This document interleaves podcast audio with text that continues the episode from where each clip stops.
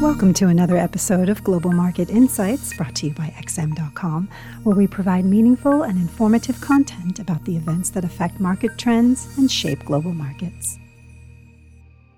Hello, and welcome to the weekly outlook at XM.com. Next week, we'll get a ton of data releases, which will keep traders busy, with the highlight being China's economic growth, while over in Europe, we'll get the latest round of PMI business surveys. I'm Maria Pachordes, and joining me is Senior Investment Analyst Marios Hadjikyriacos. So, Marios, let's begin with China's economy, which has struggled over the past year. On Tuesday, China's GDP growth numbers are due out. What are we expecting there, and what's the outlook for the Chinese economy going forward? Hello, Maria. So, China's economy has struggled over the last year, mostly because of the lockdown measures, but of course also due to the to the crisis in the nation's property sector. Now, luckily, both of these problems have started to ease in recent months. The government has lifted its anti COVID measures, and the real estate market seems to be healing.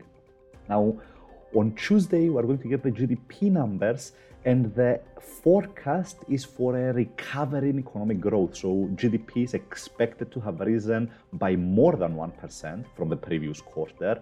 Now, this follows a quarter of stagnant growth in the fourth quarter.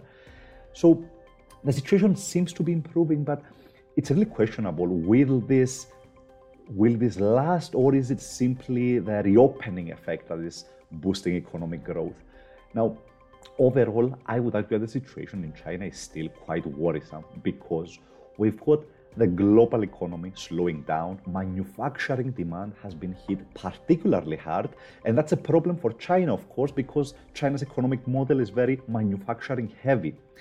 And in addition, yes, we've seen a recovery in the real estate sector, but that's mostly because the government has started to boost infrastructure spending again. So that's good. That's a double-edged sword in a sense, and it's a dangerous strategy because it risks reinflating the property bubble that they, they tried so hard to contain.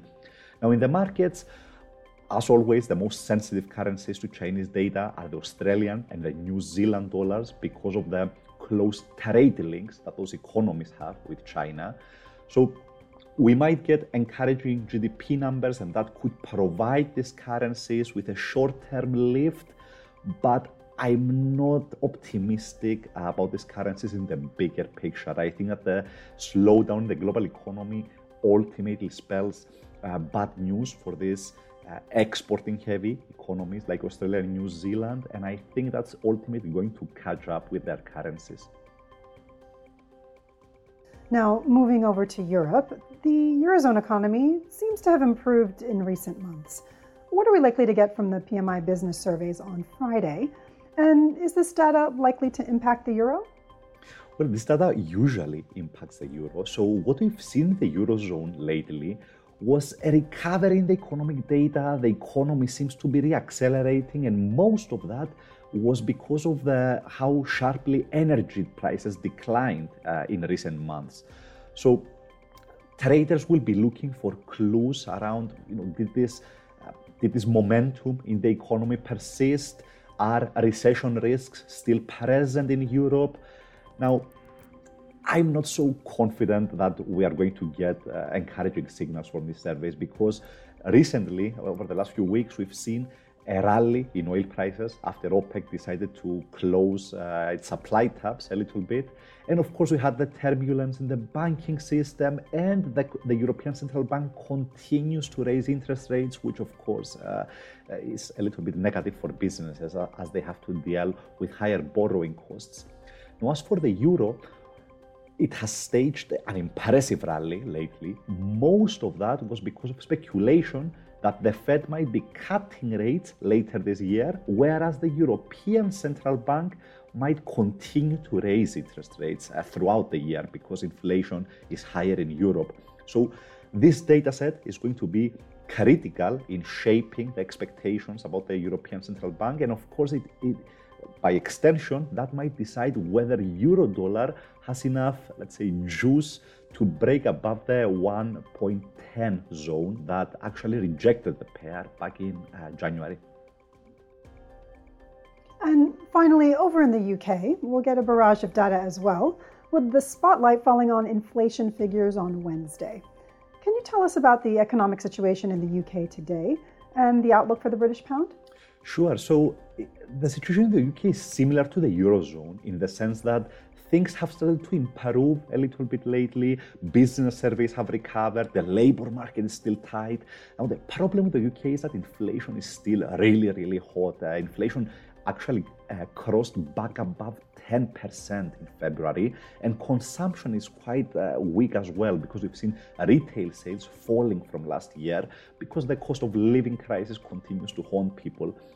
Now, as far as sterling is concerned, I think that the most important variable is not domestic UK data, but rather what the stock market is doing. The correlation between cable and the S&P 500 has risen to 84% over the last month, which means that the main driver of the pound is the global investment mood as opposed to economic data or the Bank of England. So this correlation with stock markets explains why sterling has performed so well this year but I also think it's a risk because any turnaround in the stock market could inflict serious damage on the pound.